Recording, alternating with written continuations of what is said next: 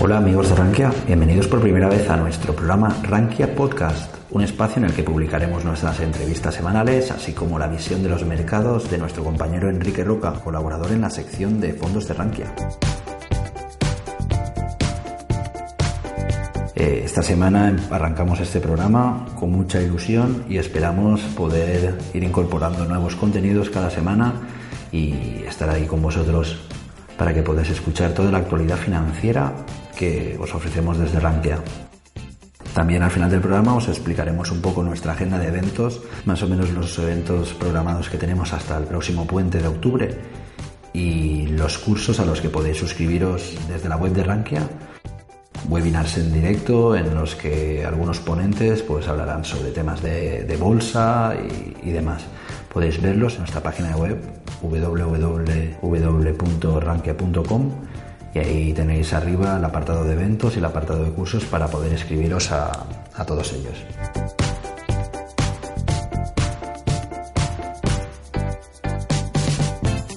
Empezar, escucharemos la visión de mercados de nuestro compañero Enrique Roca, titulada Tiempo de espera.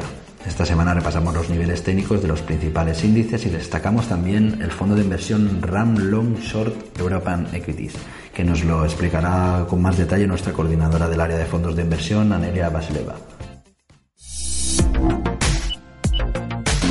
Buena semana a todos.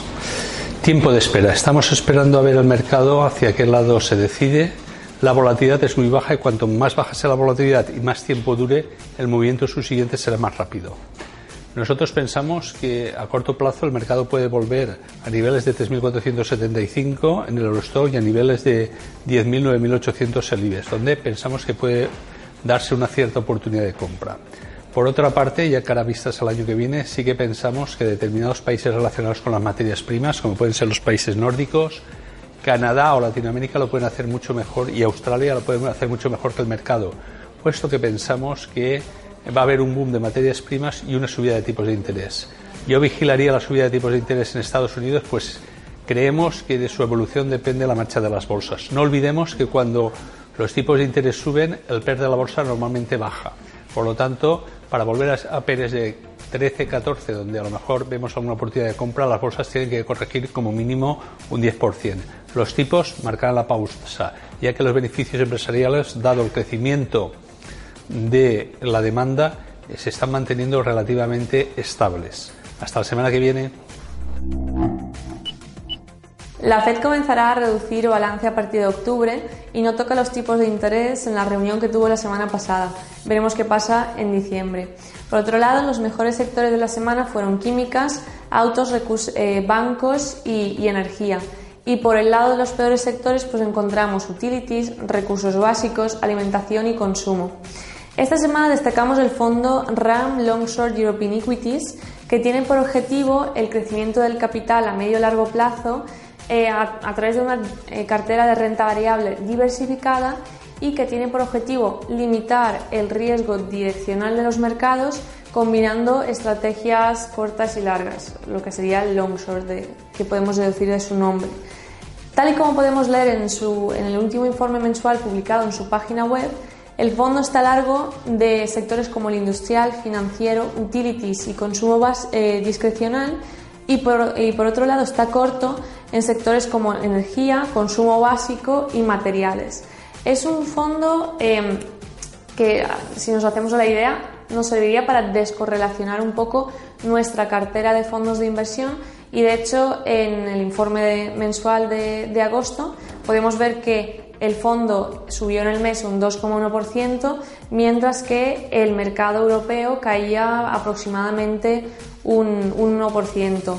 Si vemos dentro de lo que sea su categoría en Morningstar, vemos que a 3 y 5 años el fondo se posiciona entre las primeras posiciones, pero con una volatilidad bastante menor que la de sus competidores, por tanto tendría incluso una mejor relación rentabilidad-riesgo en esos periodos. Entonces, el fondo fue creado, se creó en el, año 2011 y gestiona poco menos de 700 millones. Esa es la idea, simplemente por si lo queréis considerar siempre entendiendo bien su estrategia y teniendo en cuenta que aquí eh, juega un papel especial la habilidad del, gestor de posicionarse corto o largo en, en, los valores que escoja y bueno, para descorrelacionar un poco la cartera, ver un poco un fondo algo distinto, una estrategia distinta.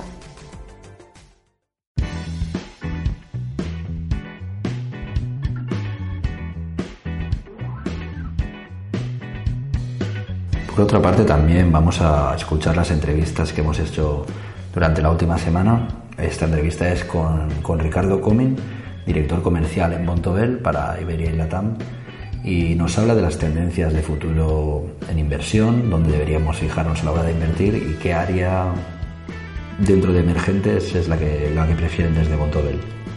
Vamos a escucharle.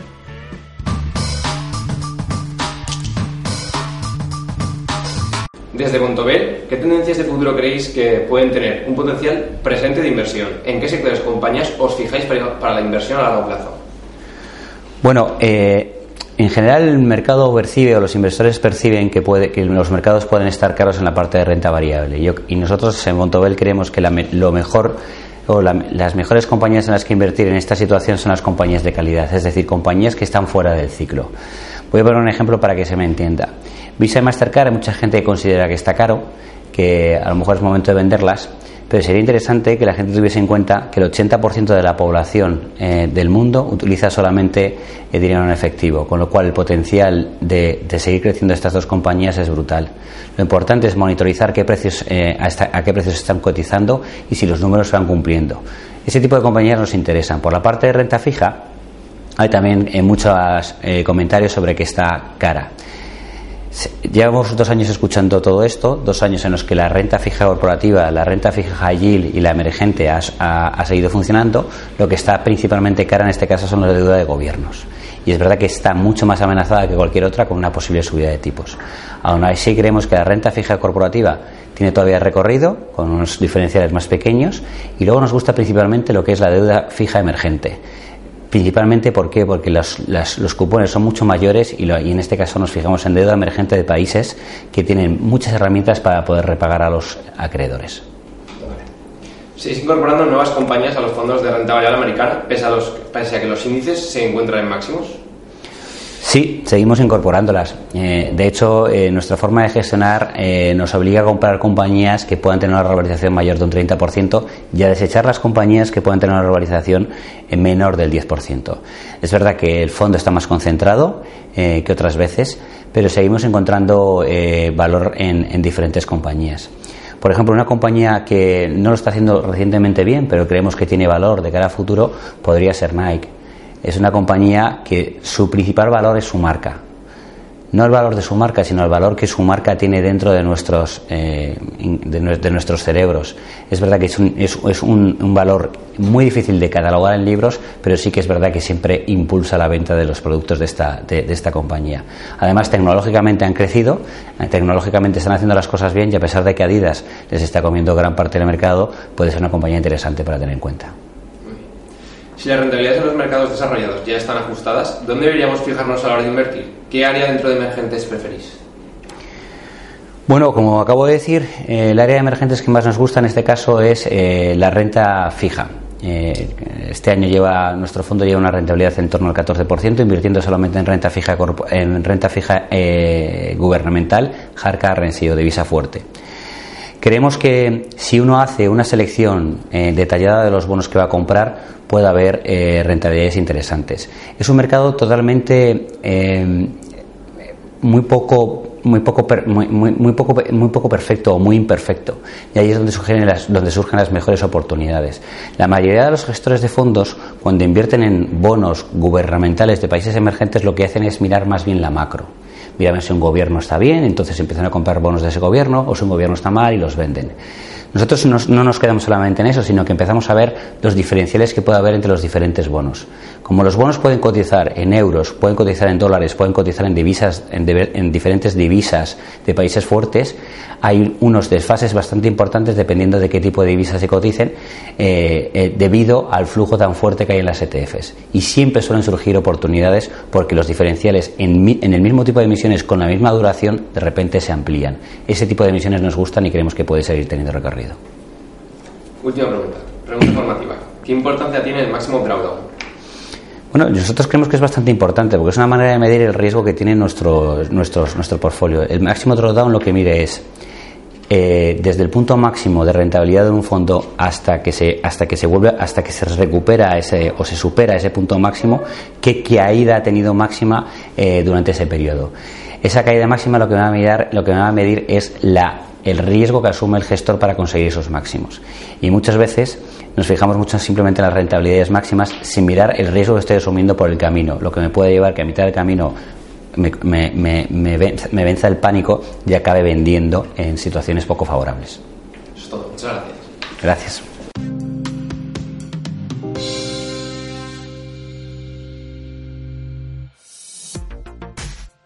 Otra de las entrevistas que hemos realizado es con Luis Martín Hoyos, responsable de BMO Global Asset Management en España y nos habla de los activos que permiten al inversor tener una parte de su cartera descorrelacionada frente a la renta variable y la renta fija, así como de los factores que les hacen seleccionar una compañía emergente. Vamos a escuchar a Luis Martín Hoyos. Permite al inversor tener una parte de su cartera descorrelacionada frente a la renta variable y a la renta fija. Hoy en día, teniendo en cuenta cómo está la renta variable a precios bastante elevados, la renta fija muy asimétrica, creemos que hay un hueco para la gestión alternativa. ¿eh? Que tipo, aquella gestión que lo que hace es generar retornos positivos, pase lo que pasa en los mercados. Esto es muy fácil decirlo, pero es muy complicado eh, conseguirlo. Entonces, el inversor tiene que tener en cuenta que para elegir un fondo de alternativa debe asesorarse, debe mirar bien y asegurarse de que ese fondo, en momentos de caída de mercado, es capaz de dar retornos positivos. No todos los países emergentes evolucionan del mismo modo. ¿Qué factores os hacen seleccionar una compañía emergente para la cartera del fondo? Más que emergentes, yo los definiría como países divergentes, por eso mismo, porque no tiene nada que ver China con Brasil, no tiene nada que ver Rusia con México. Eh, yo creo que desde el punto de vista de inversión, eh, hoy en día hay que evitar aquellos países emergentes que dependan del ciclo económico global, aquellos países que dependan de las materias primas, que dependan de lo que puede hacer Trump, porque esos países no son emergentes realmente, son países expuestos al petróleo, expuestos a los tipos de interés, expuestos al dólar. Creemos que es mucho mejor a la hora de invertir en emergentes, invertir en aquellos países que tengan un foco claro en, la, en el consumo de demanda interna, en el consumo de bienes básicos en esos mercados. Países como India, como Filipinas, como Indonesia, que están más inmunizados, que no totalmente, pero más inmunizados a lo que puede hacer Trump, a lo que puede hacer el petróleo, porque sus economías dependen menos del exterior. ¿no?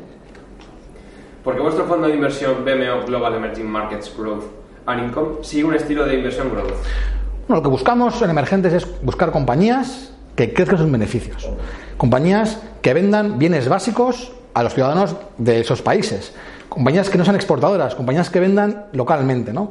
Para eso hacen falta compañías que tengan fuertes barras de entrada, eh, compañías que generen flujo de caja muy atractivo, compañías poco endeudadas, en definitiva, compañías que crezcan y que puedan fijar precios. Por eso este fondo está basado en ese estilo growth. Última pregunta. Finalizamos la entrevista con la pregunta formativa. ¿Qué es el VAR en los fondos de inversión? Bueno, el VAR es una medida de riesgo. En inglés es Value at Risk, en castellano Valor en Riesgo. Básicamente lo que, lo que dice es con una, probabilidad determinada cuál es el porcentaje de pérdida máxima que se puede tener en un producto. ¿no? Esto estuvo muy de moda en el 2007, 2008, antes de la quiebra de Lehman, que el VAR saltó por los aires. Y por ejemplo, un fondo de VAR 2 quiere decir que con el 95% de probabilidad la pérdida máxima es un 2%. Lo que no dice el VAR es que pasa en ese otro 5%, ¿eh? que puede pasar que pierdas mucho más de lo que dice el VAR en sí. ¿no? Entonces el VAR a día de hoy como medida de marketing no se usa, pero sí es cierto que los gestores lo utilizan para un poco controlar su nivel de riesgo en las carteras. Muchas gracias por la entrevista. Nada, a vosotros.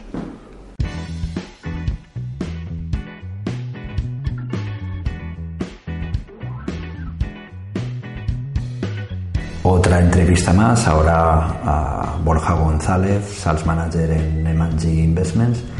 Nos habla de dónde ven los gestores de M&G nuevos focos de rentabilidad en los mercados, de la reducción del balance, de las repercusiones de un dólar más débil y, por tanto, la, la apreciación del oro.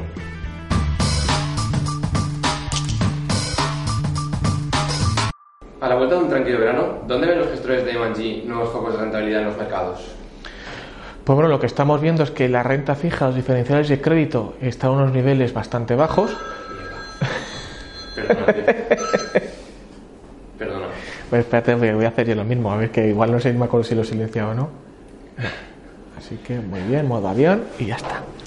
Perdona. Vamos a empezar, ¿vale? Perfecto. A la vuelta de un tranquilo verano, ¿dónde ven los gestores de M&G nuevos focos de rentabilidad en los mercados? Pues bueno, lo que estamos viendo es que en renta fija los diferenciales de crédito eh, han estrechado bastante, pero bueno, todavía hay segmentos donde vemos oportunidades. Eh, podemos ver la deuda subordinada financiera, por ejemplo, que vemos niveles interesantes, o compañías americanas que vienen a invertir en, euros a la curva europea eh, porque Draghi no puede, no puede comprarlos o renta fija emergente, que pensamos que con tires cercanas al 6 pues tiene un, es un activo bastante atractivo ahora mismo. Pero sin duda la renta variable por niveles de valoración sigue siendo quizás el activo eh, que más nos gusta. Las primas de, riesgo de la renta variable siguen a unos niveles bastante aceptables, bastante buenos. Estados Unidos quizás un poco más ajustado, pero seguimos pensando que la renta variable sigue siendo un buen eh, punto de partida para tener en cartera. El mercado ya ha descontado las subidas de tipos de la Reserva Federal de 2017, pero ¿Se está, ¿Se está, teniendo en cuenta la reducción del balance? A principios de este año se pensaba que iba a haber eh, al menos tres subidas de tipos de interés en Estados Unidos. La última, pues en a finales de año, pues tras las palabras ayer de la, de la presidenta de la, Reserva Federal hablando de cómo iba a reducir el balance, pues ha, vuelto a tomar algo de posibilidades, pero hasta ayer pues el mercado no estaba descontando esa subida de tipos, pues porque las políticas de Trump eh, no se han llevado a cabo y bueno, pues, eh, pues, el mercado pensaba que podía ser más cautos y bueno, lo que, lo que estamos viendo a partir de ahora es cómo va a afectar a la curva de tipos de interés ese reducción, esa reducción de balance que va a hacer la Reserva Federal, eh, partiendo de, de, niveles de 10.000 millones eh, mensuales de dólares. Pues bueno, pues ayer ya vimos que los mercados se lo tomaron bien y lo que vimos fue que las, los, los, la renta fija, los bonos de tipo de gobierno americano subieron ligeramente. Al final, esa reducción de balance es algo equivalente o parecido a una subida de tipos de interés. Por lo tanto, el mercado tiene que estar preparado a seguir viendo las señales que, que, lanza la Fed sobre cómo va a incrementar la reducción de su balance y bueno pues en este escenario por ejemplo pues seguimos pensando que el sector financiero sobre todo los bancos tienen mucho sentido para proteger la cartera y beneficiarse de esa subida de los tipos de interés 2017 no está siendo un buen año para el billete verde ¿cuáles son las repercusiones de un dólar más débil y por tanto de la apreciación del euro? Pues bueno, pues eh, ya hemos empezado a ver en algunas compañías europeas que en la presentación de resultados pues bueno, han sido quizás algo más débiles por el efecto divisa. Sí que es cierto que el movimiento ha sido muy fuerte. Es decir, hemos pasado de la euforia de Trump a la euforia de Macron. Y eso ha hecho pues, que, el, que el billete verde, que el dólar, pues haya, caído entre un 13-15%. Eh, al final, pues bueno, pues eh, Estados Unidos eh, también necesita eh, exportar. Pues bueno, pues hay que ver cómo son capaces de, de este, este movimiento del dólar, ellos les puede beneficiar. Hay que ver cómo se conjuga las subidas de tipos de interés que puedo hacer, eh, que, de las que hemos hablado antes, eh, cómo puede afectar a la divisa. Pero de momento ahora mismo hemos pasado que la divisa una divisa, el dólar respecto al euro, pues eh, bastante sobrevalorada, había corrido mucho los últimos cinco años y lo que hemos visto es bueno, pues que se ha producido cierto ajuste eh, que, por un, que parecía que tenía cierto sentido. Pregunta formativa, la última pregunta. ¿Cómo un, ¿Cómo un inversor puede analizar si realmente el fondo de inversión es activo? Pues bueno, pues a principios de los años 2000 eh, surgió un concepto que es el Active Share, que al final lo que mide es cómo, cómo se distingue un gestor de su índice de referencia. Es decir, si la compañía A en el índice pesa un 3 y yo tengo un 1, tiene un Active Share de 2, si en la opción, si en, una, en otro activo, en otra acción B, en, en, el índice tiene un 5 y yo tengo un 1, el Active Share es un 4, por lo tanto, si sumamos todo el Active Share de las compañías, pues eh, en lo máximo que podríamos tener es 100. Pues bueno, pues eh, eso es algo que las gestoras estamos empezando a, presentar en la información que damos a clientes, porque bueno, se da un poco a la idea de cómo es de flexible eh, la gestión que está llevando a cabo el, gestor respecto a su respecto a su índice de referencia. Y todo ello no, no, tiene un términos absolutos. Hay que mirarlo en relativo dentro de un sector porque no es lo mismo mirar un fondo global que un fondo que únicamente invierte en un determinado país o sector. Hay que, hay que mirarlo de forma homogénea. Y sobre todo mirarlo también con el riesgo activo con el active risk en inglés, que al final lo que está midiendo es qué riesgo estás tomando por estar separado de tu, de tu índice de referencia. Entonces, bueno, combinando esas dos, que ya digo que es información que estamos, las gestoras internacionales, estamos empezando a facilitar en las, las fichas que entregamos a clientes, pues es una buena forma de medir eh, cómo de activo es un gestor y si de verdad eh, lo que estamos pagando por la gestión activa tiene sentido. Muchas gracias. A vosotros. Ahora vamos con un analista independiente. Eh, hablamos de Gerardo Ortega, nos habla del impacto de las decisiones tomadas por la Fed en, su, en la última reunión que, se tuvo, que tuvo lugar, de la escalada del euro dólar, las proyecciones para los principales índices europeos en el último trimestre del año, de los sectores con mayor potencial en Europa y del impacto que puede tener la tensión en Cataluña en la bolsa europea. Vamos a escuchar a Gerardo. Buenas tardes, Gerardo. ¿Qué tal? Buenas tardes. ¿Qué impacto pueden tener las decisiones tomadas por la Fed en su reunión de ayer, 20 de septiembre? Bueno, en principio, eh, una apreciación del dólar, lo que pasa es que habrá que verlo en, su cuantía y en tiempo, ya que no todo tiene que ser eh, de, manera, de manera inmediata. Como vamos a ver además en la conferencia, eh, puede haber una apreciación, ahora mismo si el dólar pierde la zona 1.1820, pero en, bueno, en los próximos meses, ¿por qué no? Pese a que en octubre se inicie eh, la, eh, vamos, la devolución de esos estímulos al, al, mercado, pues eh, ¿por qué no puede haber una nueva apreciación del euro? Y ya en su conjunto, cuando sea más intensa esa reducción de estímulos, pues eh, o sea, tengamos una apreciación un poco más, más fuerte del dólar. ¿no? No, no hay que verlo todo de manera, de manera inmediata, pero sí tener en cuenta que eh, uno de los grandes afectados va a ser, debiera ser el dólar, porque va a haber una retirada de dólares del, del mercado. ¿no? El eurodólar sigue su escalada cuando todos planteaban lo contrario. ¿Cuál es el recorrido que le ves a corto y medio plazo? Claro, el tema es ese. Lleva 24 semanas consecutivas eh, sin cerrar por debajo de los mínimos de la semana previa. Eh, y tuvo además, eh, se aceleró de manera importante tras las elecciones francesas, eh, cuando ganó Macron la primera vuelta. Y en el medio plazo, pues un poco lo que hemos comentado antes, es decir, ha roto una figura que lo proyecta hacia la zona de 1,28, 1,29 dólares, sé que a priori es mucho, pero bueno, pues teniendo en cuenta un poco eh, pues la nueva situación que tenemos también en el mercado, pues en cuanto perdamos esos mínimos que hemos dicho después de 24 semanas, puede haber una reacción ajuste, pero incluso con eh, pese a la Fed, eh, mientras no pierda 1.13, la caída debiera ser aprovechada para vender dólares. Sé que puede resultar un poco paradójico, pero bueno, lo vamos a, comentar en la, en la, en la conferencia, ¿no? ¿Qué proyecciones tienes para los principales índices europeos en el último trimestre de este año? Bueno, positivas. Eh, niveles, identificar niveles exactamente mm, se, me hace complicado lo que es cuantificar, ¿no? Pero hemos estado 19 semanas eh, ajustando a la baja desde abril-mayo de este año y yo entiendo que la corrección ha quedado finiquitada. Creo que, ha podido finalizar. Eh, a priori es verdad que hay figura de vuelta, o al menos ya lo observo en los principales índices europeos, con un Wall Street que está en subida libre en un determinado momento vamos a tener que reengancharnos, ¿no? Esa tendencia de fondo que hay en Estados Unidos. Entonces, eh, bueno, hay que, y sobre todo con los bancos, ¿no? Los sectores bancarios que han hecho suelo, pues, eh, bueno, bajo este, este prisma, eh, mientras no, no perdamos los mínimos que hemos visto, yo creo que lo más probable es ver un final de año, creo que tiene que ser importante, hay que ser muy selectivos, eso sí, pero tiene que ser, entiendo que tiene que ser al alza, ¿no? ¿Está cerca el fin de los estímulos monetarios a la economía europea? Sí, bueno, claro, primero eh, bueno, empezaríamos con el tapering, como es lógico.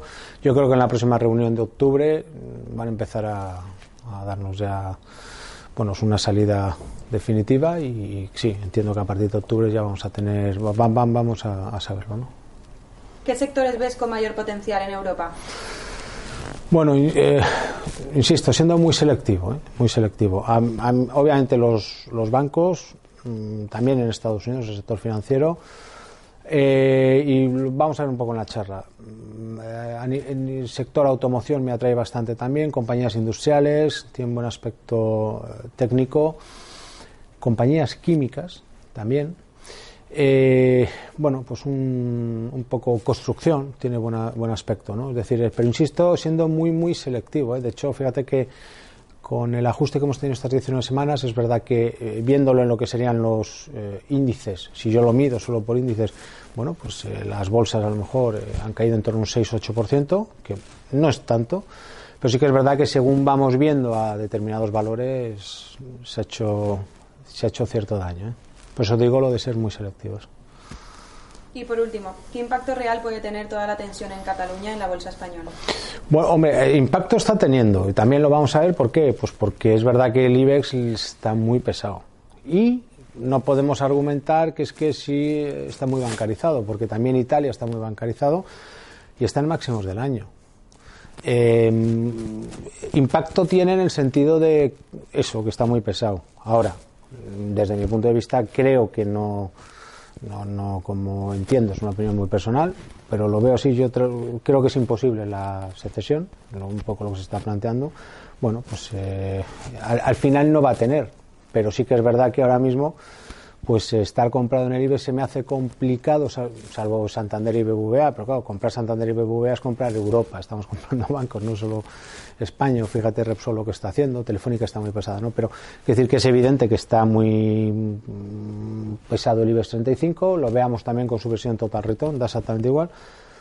Pero yo creo que, bueno, en cuanto desaparezca un poco esto, que lo vamos a ver en, en, breve, pues todo debiera volver un poco a su, a su senda. Si suben las bolsas europeas, pues se acabará subiendo el, el, IBEX. Otra cosa muy, muy distinta es que en el IBEX es verdad que es muy difícil plantearse un nivel de control, una zona de stop. Esa es la diferencia que yo veo respecto a Eurostox, DAX, Mittel italiano, CAC 40. Esa es la dificultad. No si va a acabar subiendo porque entiendo que si Europa sube y eh, el IBEX tiene que ir detrás. Y evidentemente si se complicara la situación, cosa que es, pero deseo que así no sea en España estamos hablando de la en, Cataluña, la cuarta economía, la zona euro, pues hombre, no sería bueno desde luego para, para nadie. ¿no?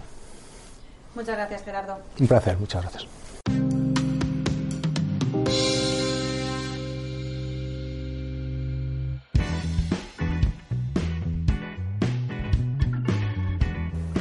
Y ya para terminar, ah, vamos a acabar con la entrevista con Víctor Algara, Sales Executive en CMC Markets y nos cuenta consejos para iniciarnos en el trading, lo que tenemos que tener en cuenta antes de elegir un broker. Nos habla también de su plataforma Next Generation y las ventajas que nos ofrece el CFD frente a otros productos financieros. Vamos a escuchar a Víctor.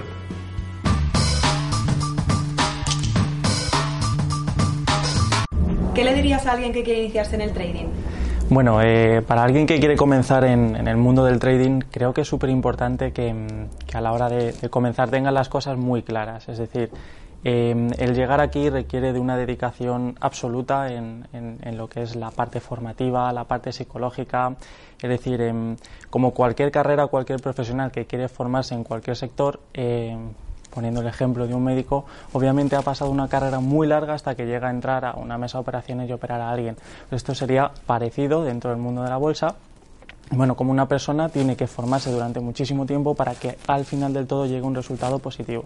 Entonces, eh, lo primero que le diría es, ten paciencia, esto es un camino largo y, que se forme a poder ser con, con un buen broker. ¿Qué es lo primero a tener en cuenta antes de elegir un broker?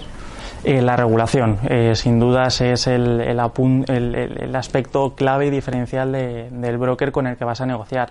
Es decir, eh, tienes que tener muy claro el broker con el que vas a trabajar, em, qué tipo de cuentas ofrece a sus clientes, la segregación de fondos, dónde va a estar tu capital en todo momento, si tiene acuerdos con bancos nacionales, internacionales. Em, es un aspecto clave. En, en, el caso de CMC Markets, es un broker regulado en FCA, es la regulación más estricta que hay en Europa. Y, por supuesto, también estamos autorizados a, operar por la CNMV aquí en España. Entonces, si alguien eh, me preguntase qué es lo primero a tener en cuenta, trabajar con alguien que esté regulado y, que haga las cosas como deben hacerse. ¿Qué ventajas nos ofrece el CFD frente a otros productos financieros? El CFD es un producto derivado, eh, hay muchísimos derivados obviamente, pero lo que, lo, que mm, lo bueno del CFD es la flexibilidad que nos ofrece a la hora de operar. Eh, contamos con un producto que no tiene vencimientos, eh, que, te permite operar con fracciones muy pequeñas de capital. puede entrar cualquier persona a operar con CFDs y bueno, que no está sujeto a un vencimiento. En cualquier momento eh, tienes una rápida ejecución bestial. sí que es cierto que hay que tener en cuenta una serie de, aspectos como los riesgos que, pues, se puede correr con el apalancamiento pero bueno, las cosas, eh, volviendo a lo de antes, con formación y haciéndose bien, eh, no tiene por qué haber ningún problema. ¿Qué tipo de herramientas ofrecéis para facilitar la operativa diaria? Bueno, eh, desde CMC Markets tenemos la plataforma Next Generation. bueno, la verdad es que tenemos una nueva plataforma con tecnología HTML5. lo bueno que tiene esta plataforma es la versatilidad. puede llegar una persona muy novata o una persona muy profesional. Está adaptada a ello. De hecho, tiene numerosos premios y bueno, lo que nosotros ofrecemos dentro de esta plataforma es que tú estando dentro de, la plataforma tengas el acceso total a toda la información, todos los mercados posibles. Estamos hablando de calendarios económicos, estamos hablando de radares de figuras, es decir, una herramienta que te carga eh, todo el análisis técnico en distintos time frame, con distintos instrumentos, pues eh, patrones que se están formando en el mercado y te pueden llevar a una buena operativa hay alertas de precios, es decir, eh, hay un contenido muy grande que, puede ayudar a, todo trader en su día a día. Y por último, ¿en qué consiste la gestión monetaria? Bueno, la gestión monetaria es eh, una de, bueno, es uno de los pilares del trading, eh, money, management. Digamos que es una técnica que utilizamos para administrar el capital de nuestra cuenta bien eh, ya sea para abrir posiciones, determinar los tamaños que vamos a tomar, así como los riesgos. Entonces, eh, la estrategia monetaria, eh, perdón, la gestión monetaria puede ir desde una estrategia muy básica, como poner un stop loss a una operación, o entrar a técnicas mucho más profundas, como puede ser el down down. No obstante, tenemos que tenerlo muy en cuenta. Gracias, Víctor. Un placer.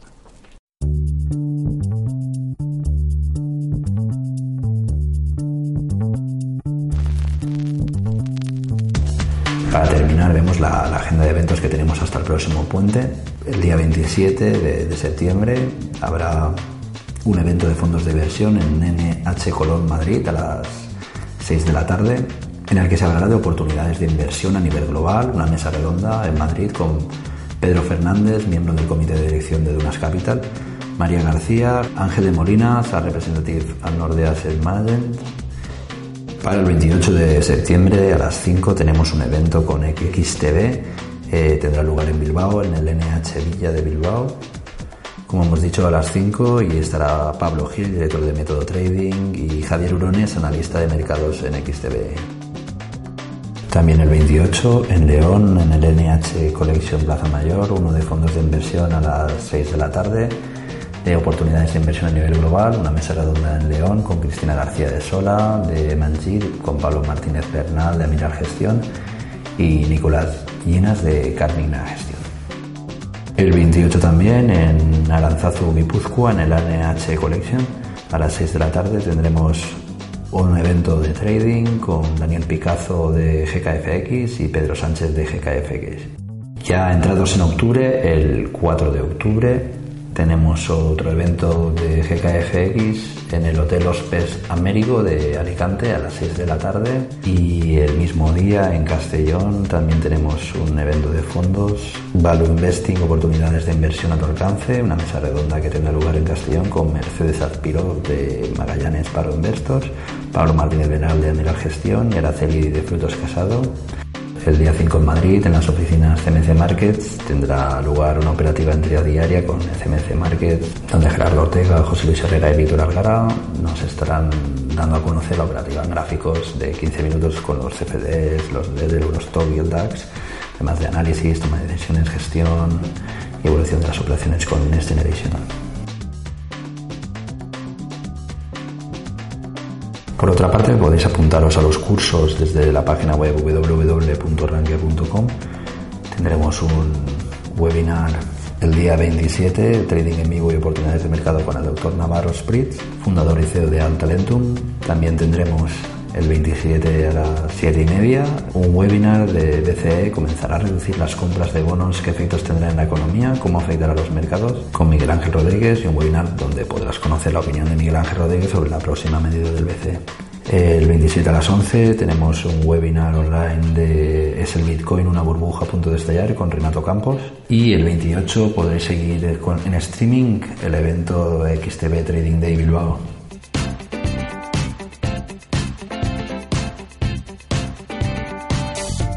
Esto ha sido todo esta semana. Esperemos volver la semana que viene.